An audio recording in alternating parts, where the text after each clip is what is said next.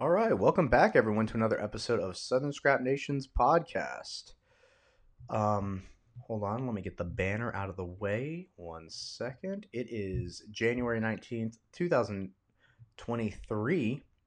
It's around like four p.m. here in Charlotte, North Carolina, and I'm your host, Daniel Jonas, back at it with another podcast this week to discuss uh UFC. What UFC are we on? Give me one second. Oof. All right. Let's see. UFC, UFC, UFC. UFC 283. We have Glover Teixeira versus Jamahal Hill in the main event. And then we have Deiveson Figueiredo and Brandon Moreno in the co-main event for the light heavy or for the flyweight strap. And then the main event is the light heavyweight strap. We also have Gilbert Burns on the card versus Neil Magny uh, Lauren Murphy, Jessica Andrade, Paul Craig, Johnny Walker, and you know a couple others. We'll get into most of them, if not all of them, and I'm going to give you all my predictions as far as what I think could happen and potentially happen in these fights. And then we'll go over what happened this past weekend because, you know, my picks were pretty good. Just gonna say gonna say that, except for the main event. Imavov really screwed me on that one. Uh, but regardless, we'll go into why that happened, and um, and then we'll go into the biggest news that, of course, marches the going to be the highlight of 2023 at the moment. It's the return of the goat, Jon Jones, and now that he's back, I can talk about it relentlessly for the next two months round. So get ready for that. Now, all that being said, let's go ahead and get started. All right, so this past weekend, we had obviously Strickland versus Imavov, and talking about what happened this past weekend.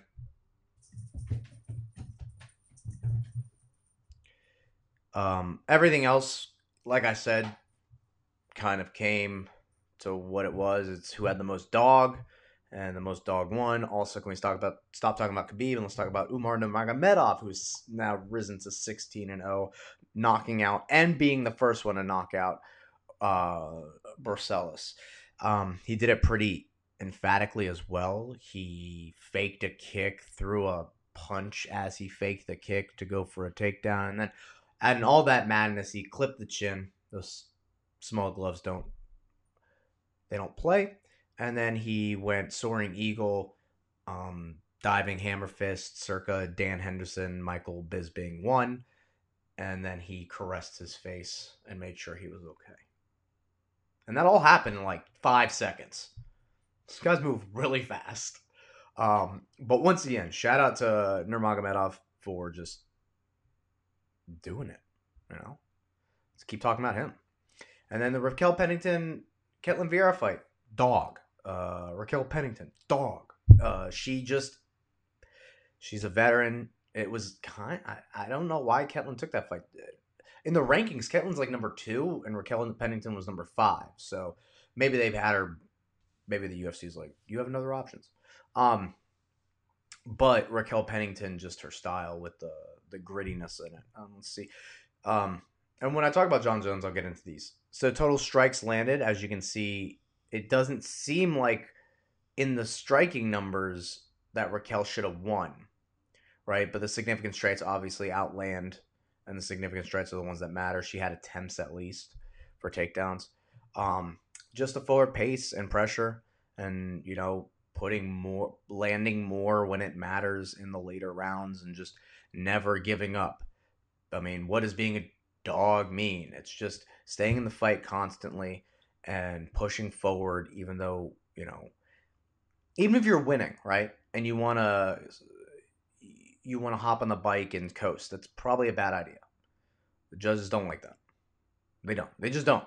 Um, but there's a way to push forward and not, you know, end up like getting all busted up and stuff. But and once again, talk about later. But pushing forward, applying pressure, making the like making them lead your or leading the dance, right? Making sure that when they strike, it's because it's on your terms. If you're striking, it's on your terms. Everything is going because you're controlling the rhythm of the fight.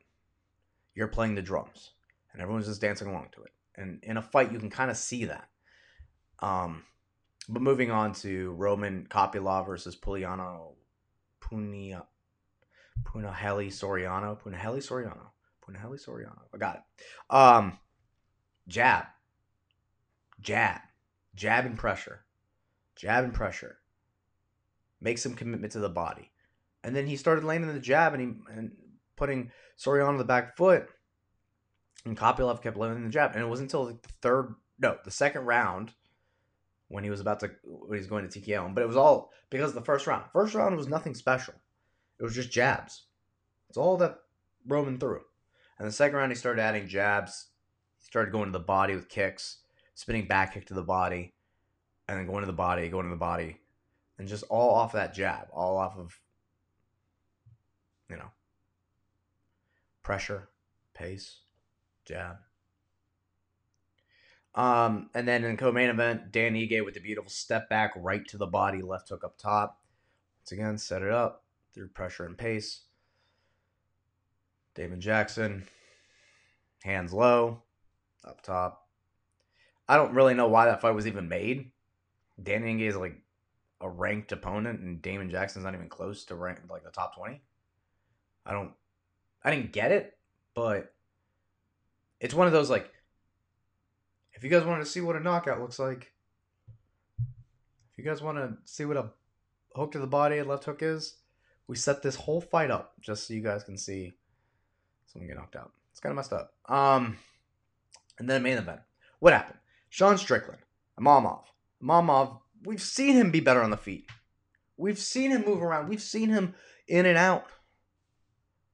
We've seen him use great elbows and be creative in there, be like a Dagestani Ciryl Gane.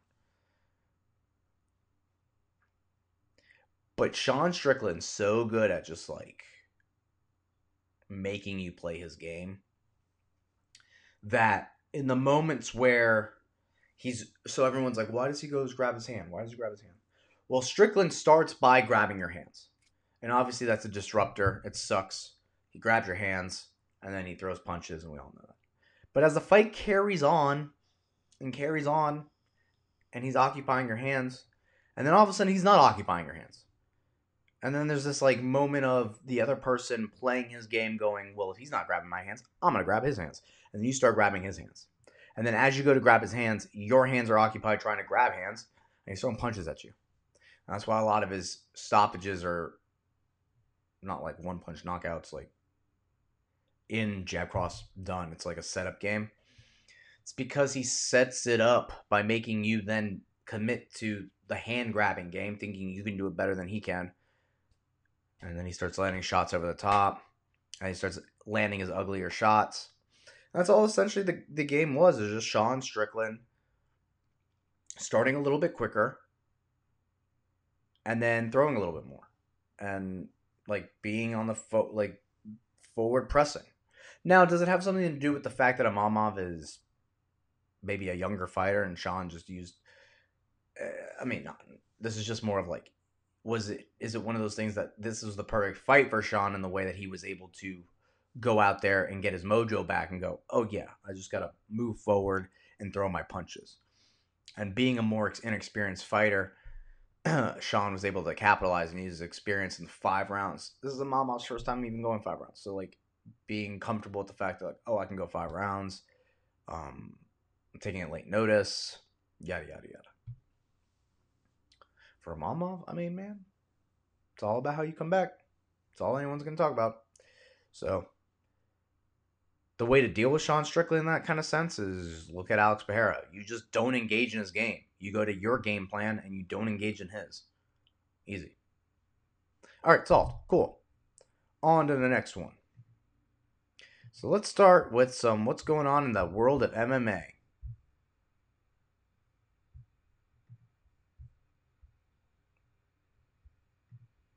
Okay. Does it want to work? Doesn't want to work.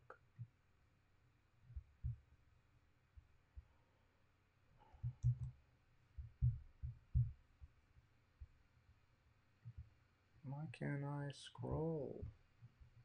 Can I scroll on this one? Ah, I can scroll on this one though. You think it's the website? It's Mance. I can scroll on this one. The hell MMA fighting? Um.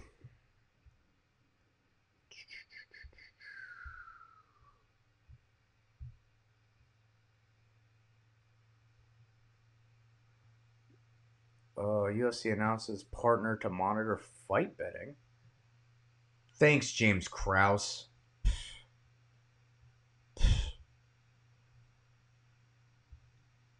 Here's one. Oh, hey everyone.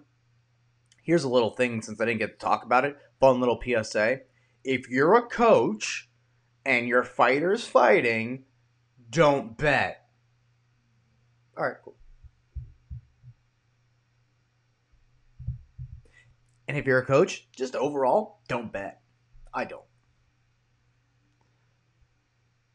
And that's that's not because like the morality of like, oh, if I'm a coach, I shouldn't bet. It's more like I, I'm, I'm I suck at like personally betting for some reason. If I put money down on anything, for some reason, I'll lose all the money. But if I like talk about it and I go, oh, I think this is what's going to happen, and I put nothing in stake for it,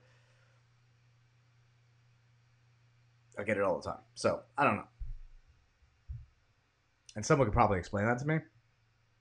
I don't really care because I'm not. It's not my vice. Gambling's not my vice. I'm more of one of those people that like. Uh, I have to look at from the outside and go, "It's cool. It's fun. I can get excited for them." But if you have like personal stake in it, stay away from it. It's clearly um, Krause branded a podcast One Percent Club, which discuss. It's kind of a weird name, right? Isn't that like a white? Isn't that uh, whatever? Um, Krause branded a podcast One Percent Club, which discussed picks, predictions, and bets. He had a One Percent Club subscription-based chat and on the social platform Discord.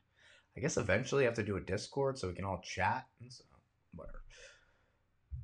I think that's way more than what I need to.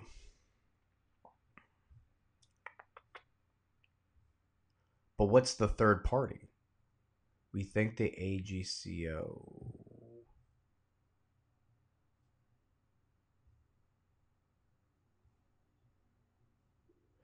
Um. So what happened was a November fifth fight between Darrick Minner and not even gonna even try to pronounce this name, Shay Shaylin. Let's gonna go with this one, but not the last one. Is the center of major investigation by multiple agencies, according to the federal accord or including at the federal level an unusual amount of bets came in under Shaylin and late wagering prop or late wagering, including props for Shaylin to finish the fight and win in less than half a round. Minner quickly appeared to hurt his leg in round one and was finished soon after with strikes. So it's like someone had inside information that Darrick Minner's leg was hurt and that the fact that he was fighting on one leg probably didn't mean he was going to come out of the the first round. Now, what would be, and since Darrick Minner is one of James Krause's fighters, what would be super damning is if James Krause put money on the other guy. You know, so that's that's the whole issue. All right, it's insider trading. Right, Nancy Pelosi.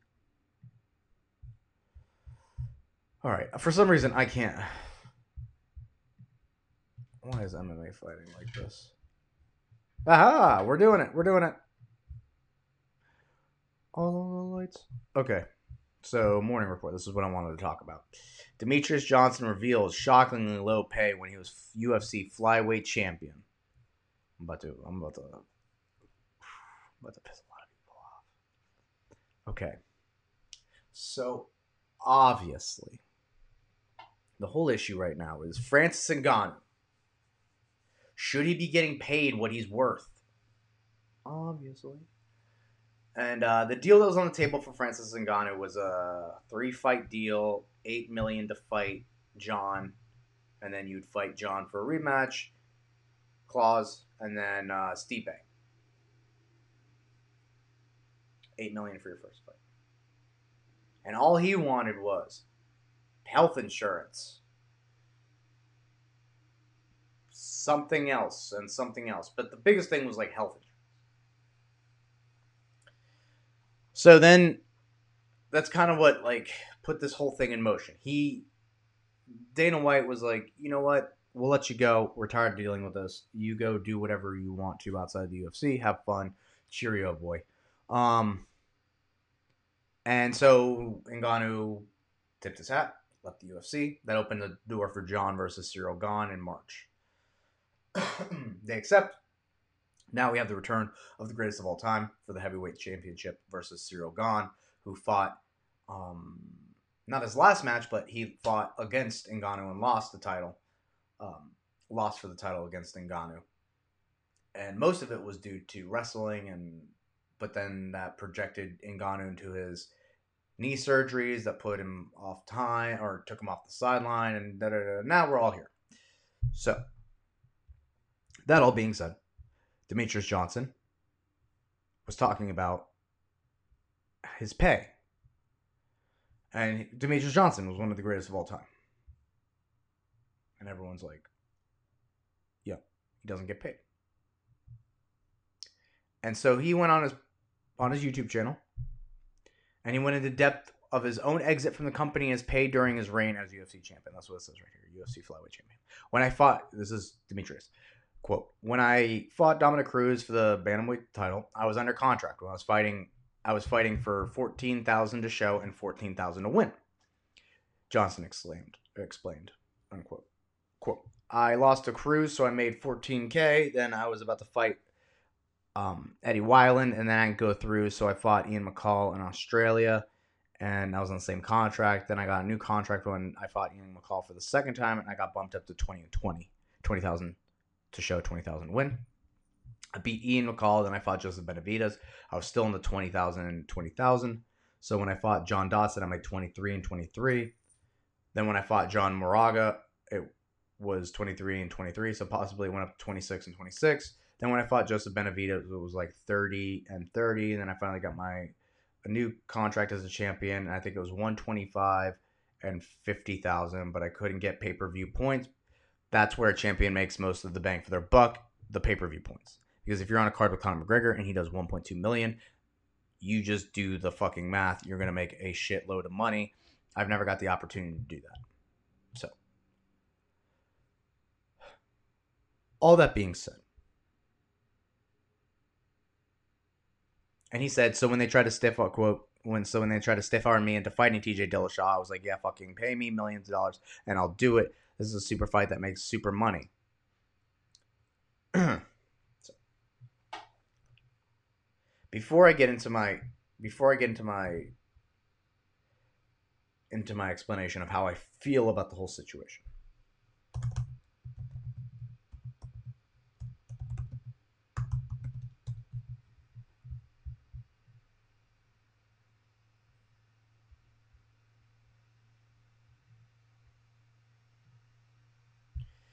Okay, so let me explain this to people. The UFC was bought out by WME for four billion dollars, right? The UFC, the company, after Lorenzo and his, Lorenzo Fertitta and Frank took their money and were like, uh, "See ya, uh, thank you for the dough. We will see you later." Um, after they took all that money, WME is like, guess what? You guys still owe us four billion dollars worth of revenue. You have to make that money back. Welcome to a debt-based economy, everyone. Um, you have to make that money back. So that four million dollars that they were bought, they now owe because you can't just spend four billion dollars and be like, no problem, we'll just do that again. And WME, if you do not know, being a a, uh, a, a talent agency, essentially makes all their money through talent acquisition and uh, movies and celebrities, essentially. And so when COVID happened and all those actors and actresses were out of work and they had no one making their money and that $4 billion was starting to burn a hole, Dana White was like, we have to do everything in our power to make this work. And they did. So kudos to the UFC for doing that. So now through all COVID and all the restrictions, they still made they they were the highest viewed sports going. They were highest viewed entertainment at the time because they were the only entertainment. And so that did really well for them. And they made a lot of money. That's 20 years since they started. With Demetrious Johnson, the time that he was talking, he was making 20 and 20. And people are like, ugh, how could you pay him 20 and 20? Bro, that's all they had. They didn't have more money. I've said this time and time again. If you want the UFC, the UFC to pay the fighters more money, cut 75% of the roster keep it. The Ultimate Fighting Championship. If you are the UFC fight, if you are the UFC champion, you are the best fighter in the world. Exclusivity. It's hard to get in. Make it a make it a club essentially. Make it so hard to get in. You have to be so fucking good to even be. And it's only the top 20 fighters in each division. But no, you have the top 50 to 70 fighters in each almost each division. Fighters that we don't have never even heard of and people are asking for the people at the very bottom to be like, he should be making forty thousand dollars. He should be making eighty thousand dollars, forty and forty, right? He doesn't make any money for the company. He makes no money for them because no one knows who that person is. And I'm not saying Demetrious Johnson doesn't deserve the world. He does. But I'm a fan. I'm a martial artist fan. I love mixed martial arts. I'm a passionate person for it. So I care about Demetrious Johnson. I care about his value and his worth. And I, yeah, I, I personally value him higher. But I don't pay the bills. I don't make money. The people that pay the bills are those annoying people in the stands that are like, woo! And they pay exorbitant amounts of money to go sit in the stands and watch the fight from a terrible angle where I don't know why you're even there besides to scream and yell and drink a lot of beer. Watch the fights at home if you really care about the fights. But all that being said, Demetrious Johnson's right. He wasn't on the Conor fights. So he doesn't get a piece of that pay per view. But also, people don't care about him enough in the overall scheme of the world that they would pay the money to watch him on a pay per view. So when we talk about Ngannou, getting what he's worth, these are the highest Ultimate Fighting Championship pay per views as of August 2022. And this is the sad reality of the world everyone needs to grow up and realize. If you do not make money for the UFC, you do not get money from the UFC. And out of all these, do you see Francis Ngannou's name on any of them? No. And for the people listening, Khabib versus McGregor is the top one with 2.4 billion views or million views or buys. Diaz McGregor 2. Dustin Poirier versus McGregor 2. Poirier versus McGregor 3. McGregor versus Cerrone. McGregor versus Diaz. Usman versus Masvidal. And I'm telling you, it ain't Usman pulling in that number. UFC 100. And guess what? There's no name on it. And the only reason why it's on there is probably because of Brock Lesnar. Al- Alvarez versus McGregor and Aldo versus McGregor. Anyone see a common denominator in the highest pay per view sales of all time? And then everyone wonders why Conor's got a yacht? Actually, no one wonders why he has a yacht. But the point being is he's the only one that makes money for the company. So he's the only one that would ever get special privilege. Everybody else, lick Dana's boots. That's the what you signed up for. You sign a contract. If you don't want it, go somewhere else. And that's what you're now seeing with a lot more fighters. They're now taking the opportunity to go other places. And guess what? I'm going to scream it from the rooftops. Now's not probably a good time to buy into UFC or WME as much as they put on fights every weekend. And like I was saying, if you want them to cut the roster and pay the fighters more, well, guess what? That's the price you would have to pay. No fights every weekend. But since they put fights on every weekend, everyone wants to be a part of it. But guess what? Comes with a price kind of your soul. Or if you think you are you can captivate audiences, become the UFC world champion in whatever weight class you whatever weight class it is. And that means looking at yourself in the mirror if you're a 155er and go, I can beat Islam any day of the week. And truly believe that in the heart of your hearts then I would recommend joining the UFC, trying to become a champion, trying to make money there. But what at the end of the day, when they offer Ngannou eight million dollars for one fight, and then two more after that to potentially make more. If we're going off of what Demetrious Johnson said, he made twenty thousand one fight, and if he won, he made twenty more thousand, so he made forty thousand. That's a pretty good salary for the year if you're you know back in that time.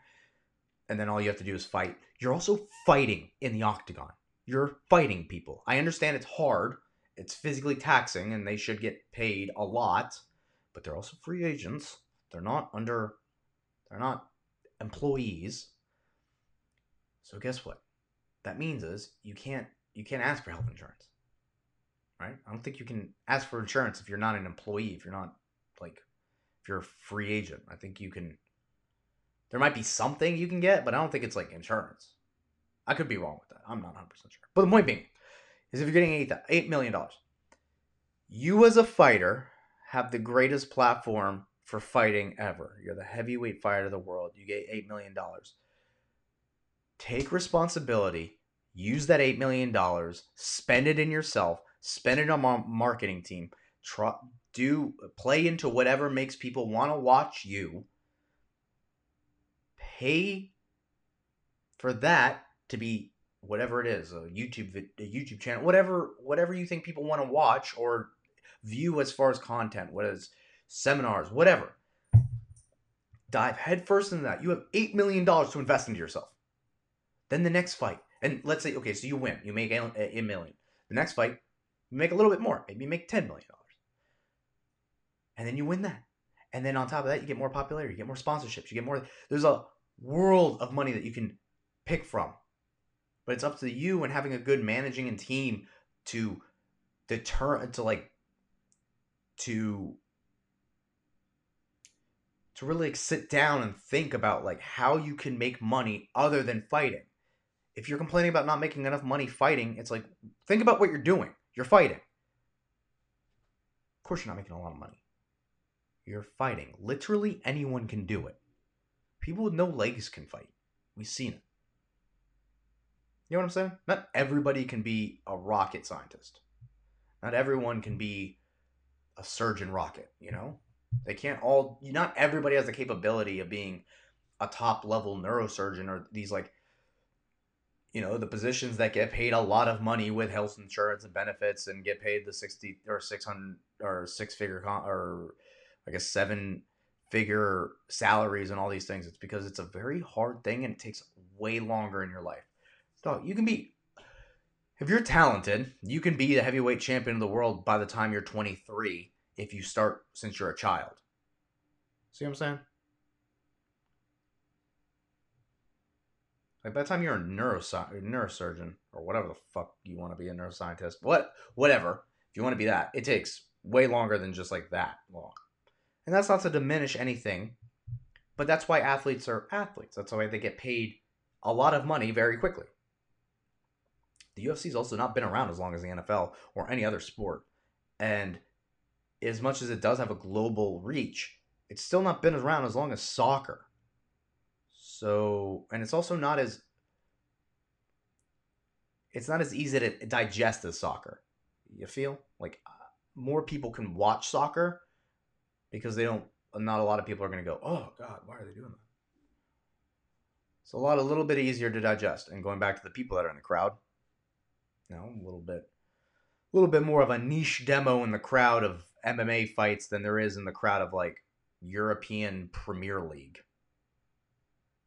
See different kind of drip at each of the events. One of them, a lot of people with no shirts on Blazers. Don't know why it's a thing. The other one, Burberry.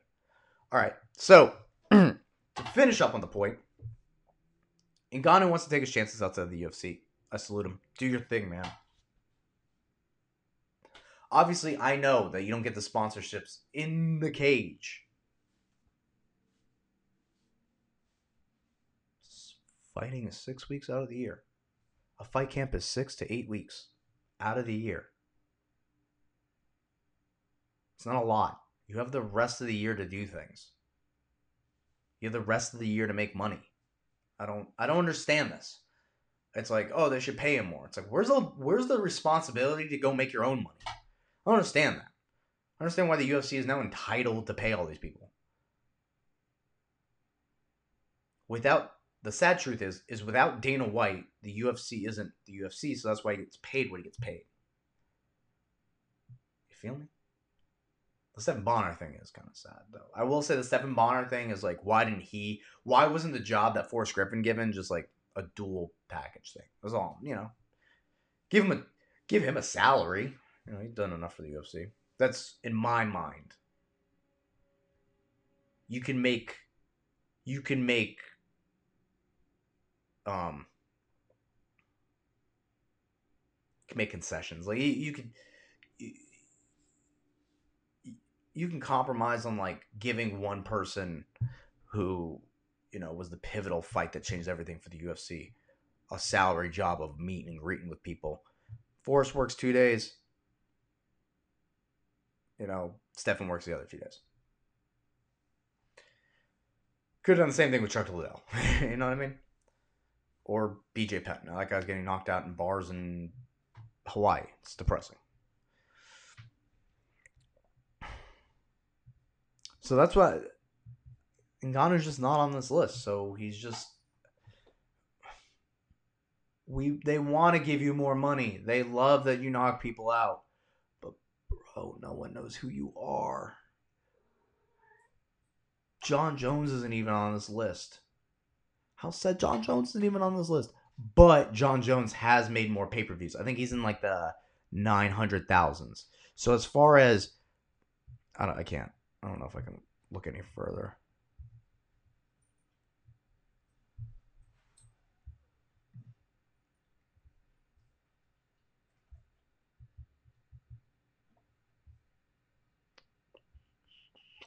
Um, yeah, I don't, I don't know.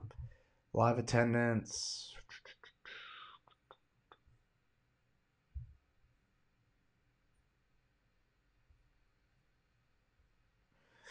Yeah, I'm pretty sure Jon Jones only has like 900 something thousand pay per views. So that's what I'm saying is like, Jon jumped at the opportunity. $8 million, I get three guaranteed fights. Why not? More people are going to know about me. I, I don't. It's not that I don't sympathize with the fact that yeah, you should give the heavyweight guy more more more money.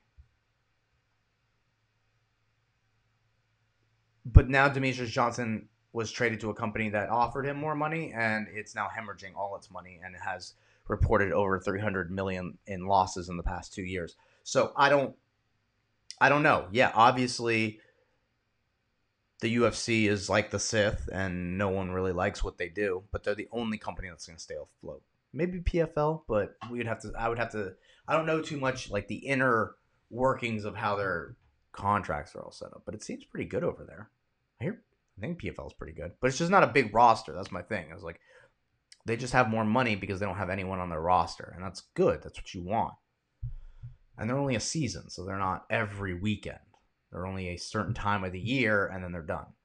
Also great. We shouldn't we shouldn't be gorged on fighting. I like the idea of a season.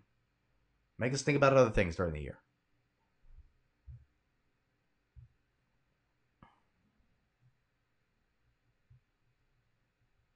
Maybe each promotion can have their own season. I don't know. Whatever.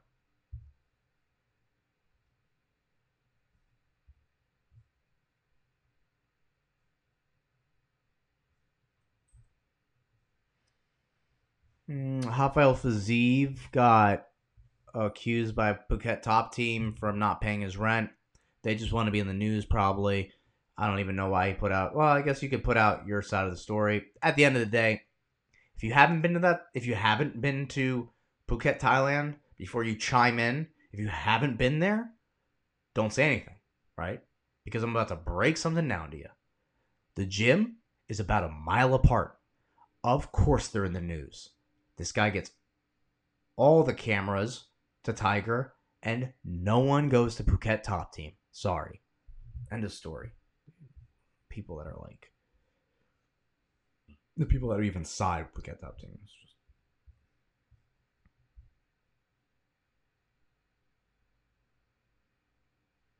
Being a professional fighter is a terrible career choice. Forever dealing with stuff like this. This is a very ignorant statement. Oh, oh, forever dealing with stuff like this? Okay, there's a couple fighters that are like not this at all. You know, Jon Jones doesn't deal with this. It's how you fight. It's called technique. It's about like being safe. Obviously, you know, there are tough fights and whatever. But Michael Bisping's got a pretty good life life choice. He's doing pretty well in the world right now. He can afford all this. He can afford a horse for his wife. He's not making comments like this on the on a website. He's getting paid way more than you. Being a prof- you do journalism on fighting. That's like an NFL journalist going football. Idiots. Then why even do the journalism for it? Get out of the sport then. Basketball playing. Basketball players. Knee problems. Why would you even? Anyway, today that happened in NBA. I mean, these people.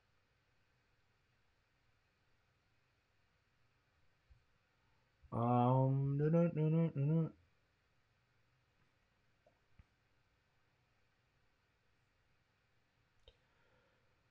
Let's see. Dustin Jacoby. Who wins? Who wins, guys? Who do you think I'm gonna? Who do you think I'm gonna say wins? Who wins? Who wins? Sorry, you won't get to see my result. Sorry. All right. Um, I'll let you know in a second. All right, now we're on bjpenn.com. Let me get some more levity in this before I start breaking down the fights. UFC parts with 11 fighters. Levity. Who have they removed? Brandon Davis, Vince Morales, Kevin Natividad. hey, they should pay more fighters. Kevin Natividad went 0 and 3 in his UFC career. Oh, they should pay more fighters. Yeah, you got it. He went uh got Zeed's Omaga whatever his name is, went 0 and 2 in the UFC. Roland Pava went 3 and 4.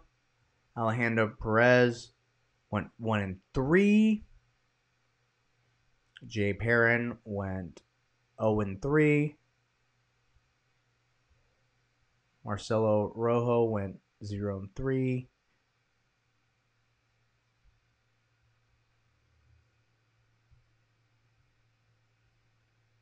Oh, they should get rid of more of these fighters.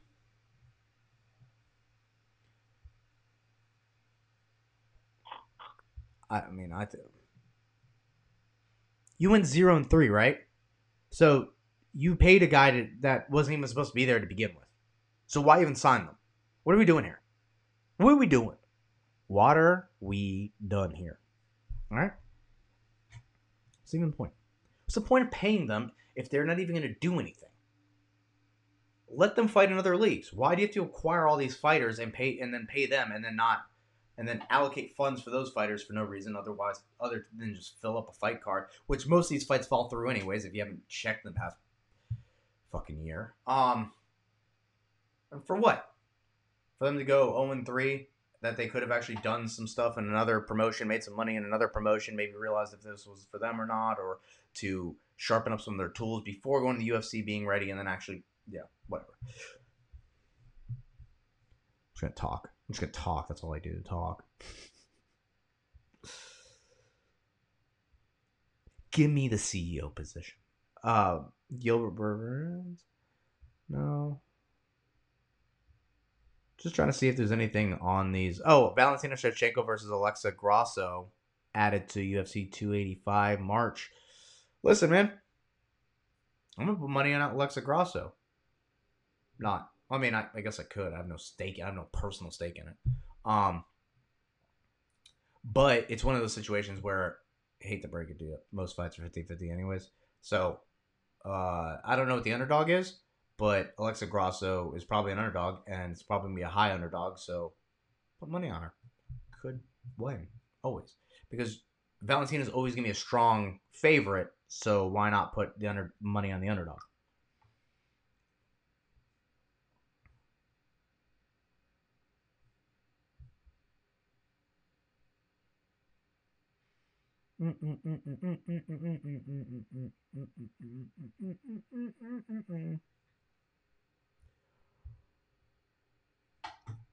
Oh, Amanda Nunes expect to return on that same card to fight Irene Aldana, and that would be the it would be a three fight.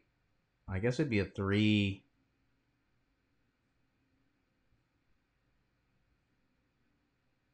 I guess it'd be a three champ fight Jon versus Ciryl, Amanda versus Irene Aldana, and then Valentina versus Alexa Grasso. See, Dana White does stuff. He gives the girls the Jon Jones card.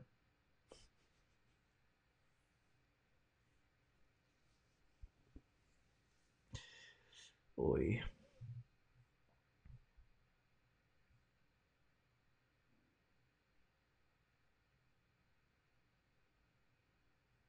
Bryan Battle.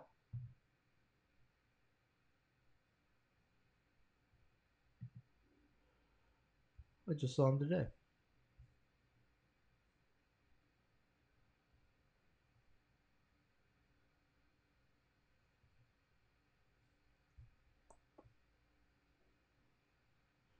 Um,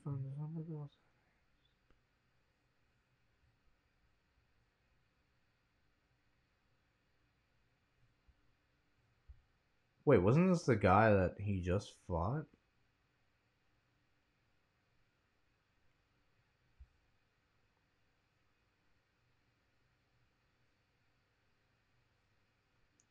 Um, pretty sure it's the fight that he just had. Lost that fight. I don't know why they're just talking about it now. Oh, oh, oh, oh, that's so long ago. Oh, I didn't even realize. Okay. Yeah, December 14th. I was like, what the what's going on? Oh, here we go.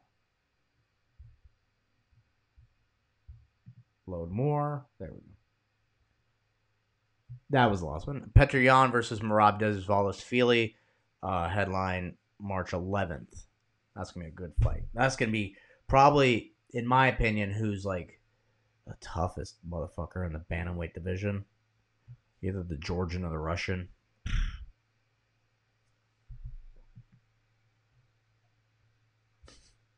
Jon's a motherfucker. Jon, Jon Jones won't reveal how much he'll weigh in heavyweight debut at two at UFC 285. I want Ciryl to see me for the first time, and it'd be a nice surprise. This, this dude.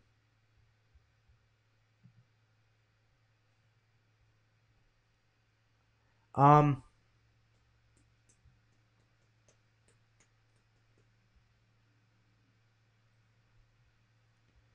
And then let's see, MMA junkie, you got anything for me?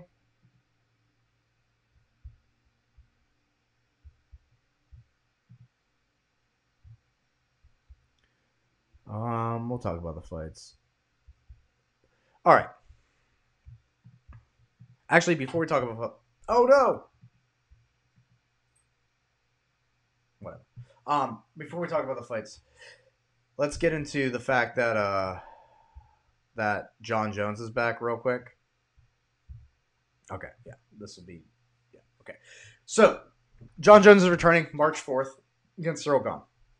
I'm super excited. Jon is, I think, the greatest of all time. People will go, oh, well, he hits one. Da, da, da, Don't give a fuck. He's the greatest fighter of all time. It's not about the greatest human being competition. That's not what this is about. I don't care, right? Obviously, some people want to put all the other stuff.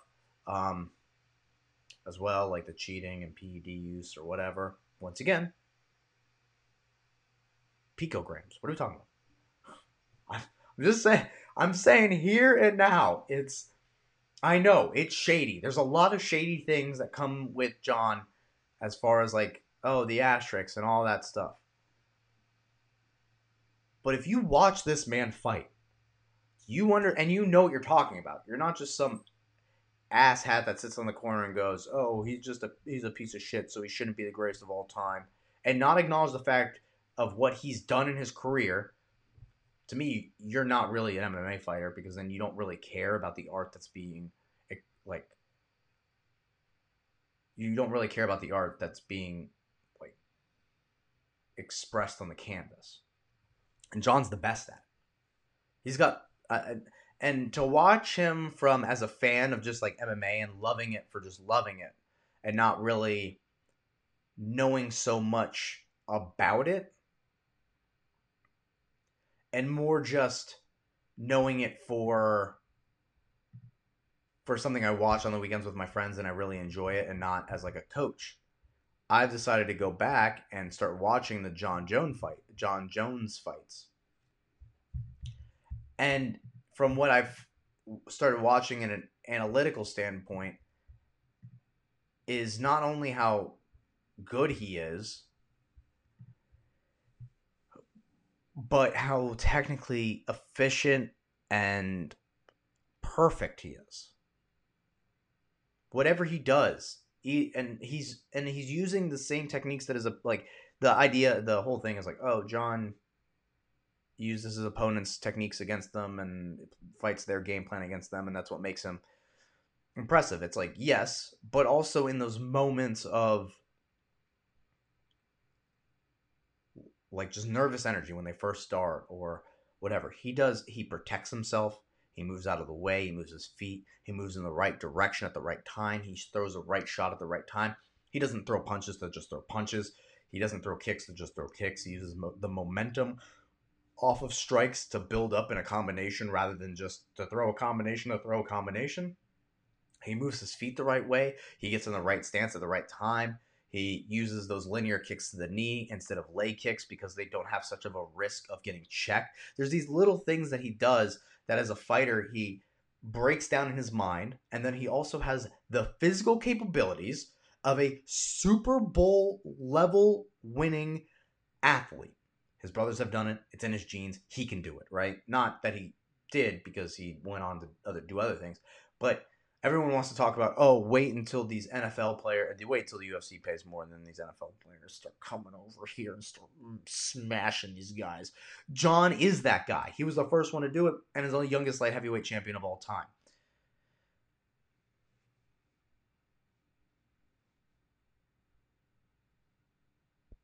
He demolished DC. Two fights. I rewatched the Reyes fight. He won that. Sorry. And the way he won too, if you watch it now, you go, "Oh. Oh." I think I think MMA has also evolved a lot more than people realize that it's not just like the volume of strikes that you throw. It's like the devastating effect that they have is more what counts. And that's why damage is now being held as a higher criteria. Jon was fine after that fight. Dom's face is all busted, nose bleeding, bad. You know? I think Jon had a little bit of a cut or whatever. Um, point being, I don't think so.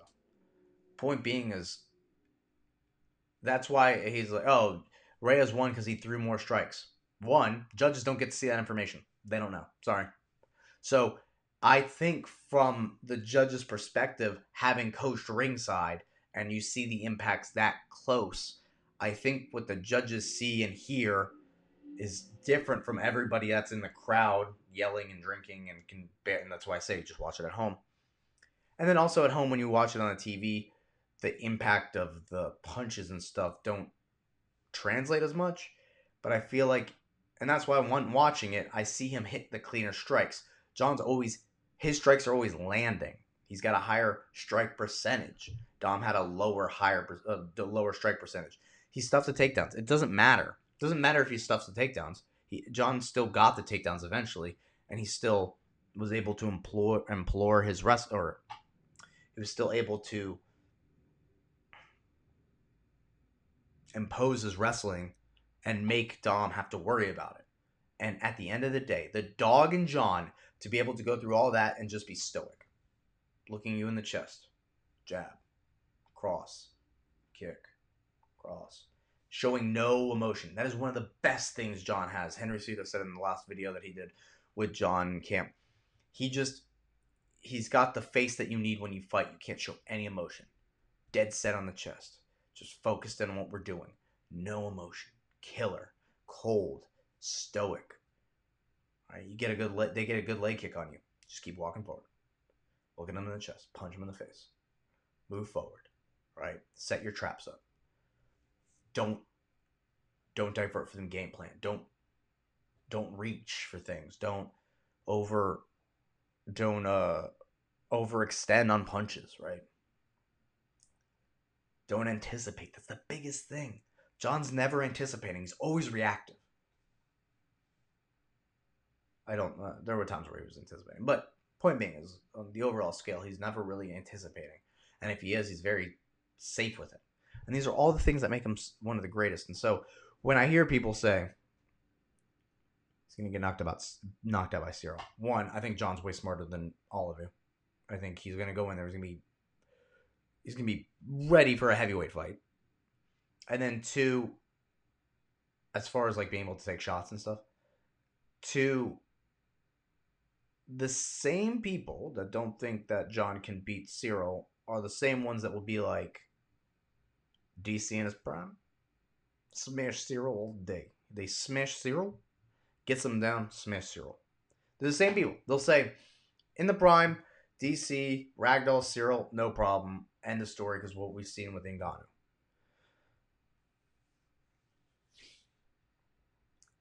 The whole reason Jon and DC got in a fight and got it to the bad blood that it got to, to the point where he's like, You still there, pussy?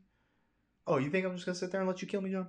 Um, is because Jon went up to DC one day and was like, You're an Olympic wrestler. I think I can take you down. And DC took that so so much to heart. Like, who's this JUCO national champion telling me, an Olympic wrestler, that they can take me down? And Jon proceeded to take DC down like three times in that fight. and DC getting like no takedowns. If Jon Jones can take DC and not just take him down as far as like tripped him or did some stuff a long, long lanky guy did, but drop level, connect his hands, and double leg DC. I know it's against the cage, it's a different story, but either way, double leg DC. He's gonna take Ciryl down. If not, he's stuck against the cage for the whole fight. Technically, to get your hips and your and your level lower than an Olympic wrestler is a very very hard task. And to be able to do that over and over again. And obviously everyone's like oh but what about all these times that he didn't get takedowns in his last fights? Okay. I mean he he did. He eventually did get some takedowns on people. He, he they stuffed takedowns for sure they're the equal size to Jon. I don't think it's gonna be easy for Jon to just take Ciryl down. That's not what I'm saying. I don't think he can just like. I don't think Jon's just gonna Hulk smash like Ngannou did with the takedowns, but I think it's gonna be the constant threat of it will eventually open up the one, like the one with Alexander Gustafsson, because it just takes one. When Jon gets on top of you and starts raining punches down, the man's got a lot of something in his heart and it comes pouring out of his fists like venom, and he puts people away. So I think it just takes it doesn't take and it takes one kick for him to catch. Right? See what I'm saying? Like it's not one punch. Like this idea that oh Ciryl's got one punch knockout. He does, but Jon's very hard to hit. And you have to set it up without the fear of getting taken down. Because it takes one takedown for Jon to get on top, get into crucifix, and start doing what Jon used to Jon loves to do.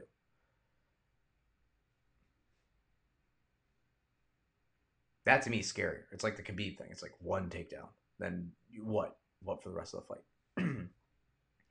it's different. I think Jon either submits or he TKOs Ciryl Gane on the ground. I mean, and he's an underdog right now. If you're not putting money on Jon, you really are held up by his personal shit and I get that. I understand that you can't. Some people can't separate the art from the artist. I tend to more than other people, and that's fine. Whatever. Everyone's got their thing. Like, oh, he's done such this stuff, I can't really accept the fact that there's other people that are great and they don't do these things. George.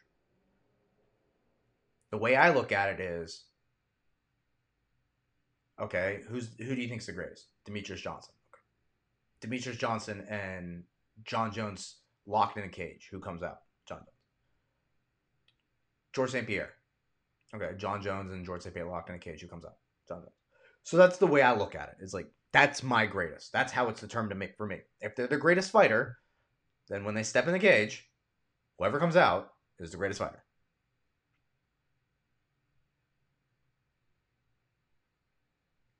Street Fighter rules, you know? All right. So, this one's a little bit longer, but that's okay. With the last couple minutes and stuff, I'm to go and break down the fights. Thank you all for tuning in. Make sure to drop a like on the video and press that noti bell and press the subscription. Please uh, subscribe to the podcast. I would really enjoy it and appreciate it. Subscribe to the podcast on iTunes, SoundCloud, Google Play, YouTube, and uh, thank you for all the likes and views on the last one. Um, I I really really appreciate it. I hope to get more.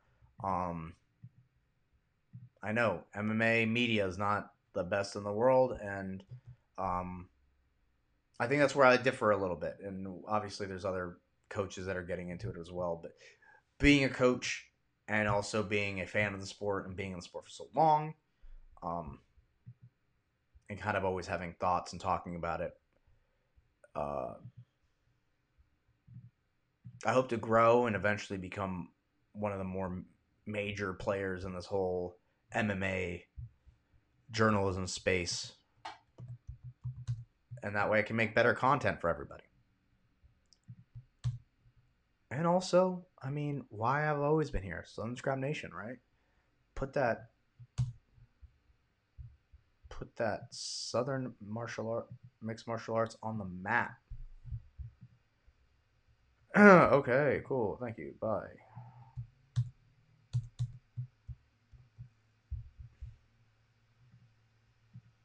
Give me one second.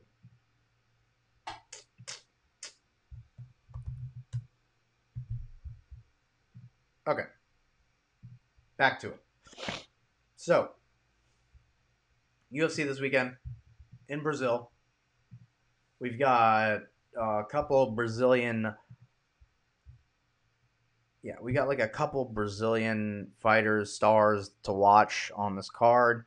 Um, and then on top of that, just got a, you know, couple good old fights. So the prelims, like the early prelims, are kind of packed, to be honest, since you have um, Warlley Alves and Nicholas Dalby. I think is a great fight. It's like the clash of two styles as far as a jiu-jitsu guy, um, with pretty jiu-jitsu guy with explosive hands, and then you have a guy that's got really good striking, but also has a pretty fast takedown ability, right? So it's like the even more of the polar of the opposites of each other. Like they, they mirror each other in the opposite way. You mirror each other, I guess, whatever. Um, then you have Terrence McKinney versus Ismael Bonfim. I don't really know much about this Ismael guy. They're both young. Ismael has 18 and 3. Terrence McKinney's 13 and 4, but higher level competition. Majeta. So uh, I'm, I mean, I would go with Terrence, but just because of the level of competition he's fight, he's fought, and then Ismael being Brazilian, I guess the crowd helps, but whatever. Um, Luan Lacerda versus Cody Stamann. Once again, I don't know if Luant is, but nope, he's not fought in the UFC before.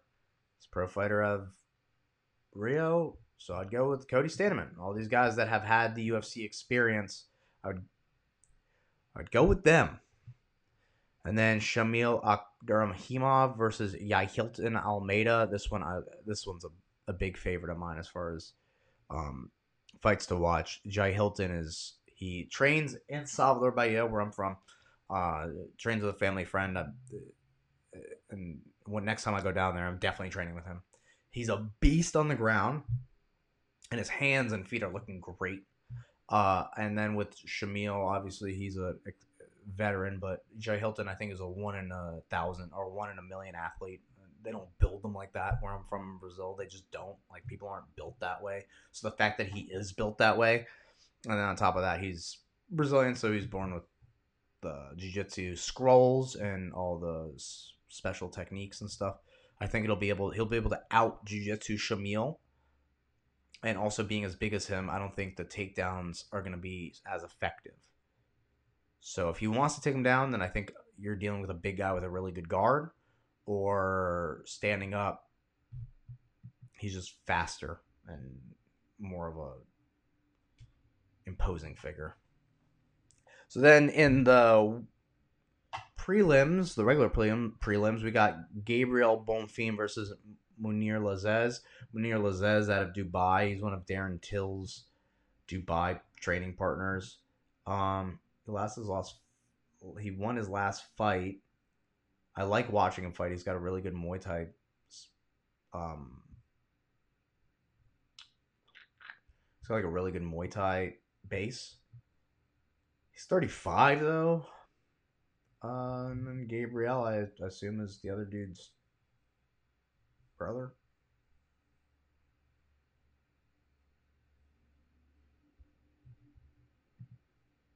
Um, I would go with Mounir. Just once again, the experience. Thiago Moises versus Miquela Costa. They're obviously feeding Thiago Moises this dude. Thiago Moises. RoboCop versus Bruno Fajeda. I, I mean, unless you're a dog dog, unless you can go through what uh, RoboCop went through in his last fight, it's gonna be hard to beat him. Um, yeah. This is one of those like uh, curious things. The older fighters get, obviously, we are looking at uh, Shogun. Um, I want to go with the other dude because the other dude is younger, 26, and there's obviously like a cutoff, and he's already fought in the UFC and he's lost. And this is supposed to be like Shogun's retirement fight. Maybe he goes out on a win and he enjoys himself. Obviously, there's a. He went to a decision with St. Um, I don't want to see Shogun get beat up bad. Hopefully, he goes out there and he wins for his last fight. But this is where this is like this weird thing where there's a time where these guys, the Thiago Moises, the uh, the RoboCops, have had enough experience in the UFC, and they're, I mean, not RoboCop because he's oh he's thirty, he's pretty young actually. Um, but they're in the prime of their careers, but they've also had experience, so they're super dangerous for anyone coming just coming in straight from the UFC. But then if you don't make waves in those times and you don't improve and become a champion, then eventually that 30 becomes 41 and you're Shogun and you're fighting a dude that's 26. He may not have all the experience, but it's just it's way harder. So in the main card, we got Paul Craig versus Johnny Walker. Um, Paul Craig, uh, he's been training in at higher level MMA in Scotland with my buddy Cam Donnelly and the folks there. He, I could say, his striking's gotten better. I think. So if his striking's gotten better, he just has to be. I'm gonna go with Paul Craig, and here's why. Because I think the jujitsu thing is gonna play into it. Um, I think his striking's gotten better. He's got a little bit more dog in him. And Johnny Walker, he's coming off of a win, but his wins aren't. None of his wins are easy. Ion Cutelaba. Oh no, he lost to Jamahal Hill. That was his last fight. Sorry, got lost to his last fight. And if he's expecting the jiu-jitsu from Paul Craig, maybe Paul Craig changes it up and knocks him out. I'm gonna go Paul. It's my personal choice. Obviously, Johnny Walker has the one shot, but he's so explosive, and he's not. He's not like a puzzle anymore. Everyone kind of knows. So one, kind of like a one round fighter. And then you have Lauren Murphy versus Jessica Andrade. I like Jessica Andrade on this. She's coming back up to flyweight. I mean, she's been fighting at flyweight, but she choked out uh, Amanda Lemos, who's up and coming. If she knocks out Lauren Murphy, she's fighting for Val- against Valentina again. I just love Jessica Andrade at flyweight. Uh, she heavy, heavy hands. So, and then Gilbert Burns versus Neil Magny. Easy pick. Gilbert Burns, wa- like I mean, steamroll first round. Maybe knocks him down, goes for a submission, submits Neil Magny. Uh, Gilbert Burns, if there was a 165 division, would be the champion. He's so good at 170. Just size is not his. It sucks. It's like it's too small, but I don't know. Um, but also Neil Magny's like kryptonite is, and I know he's been training with Hamzat Chimaev, but once again, can't. It's hard to teach an old dog new tricks. Um. So Gilbert Burns all day. And then co-main event: Deiveson Figueiredo versus Brandon Moreno. Uh, this is their fourth fight. I'm pretty sure it's draw one and one, right? Yeah, draw one and one. Last one being a decision from Figueiredo. Um. It's a tough one for me. Because I could see Deiveson winning through a decision in Brazil again, and that statistically would make a lot more sense. They lost. They won. He won his last fight by decision. The first fight was from um, a submission after like getting beat pretty bad. And I guess since not making that mistake again, he at least can edge out a decision just through five rounds of them going back and forth. I want to lean towards a five round, another decision from Deiveson Figueiredo, but Brandon Moreno is that dog. He's a bigger dog than Deiveson. And we learned that in that first fight, but it would be hard in Brazil to not expect Deiveson to like die out there, you know, for whatever he's willing be willing to die out there. Or in the words of Alex Pereira, be willing to kill out there. Um and then the main event oh I guess I'll give up more. Uh, the Deiveson Figueiredo co-main event champion again, and then Glover Teixeira versus Jamahal Hill. Uh, I think Glover actually wins this. I think his the, the the the grit of Glover and the and the tight boxing. There's not much that Jamahal Hill can show him that he doesn't already see from Alex.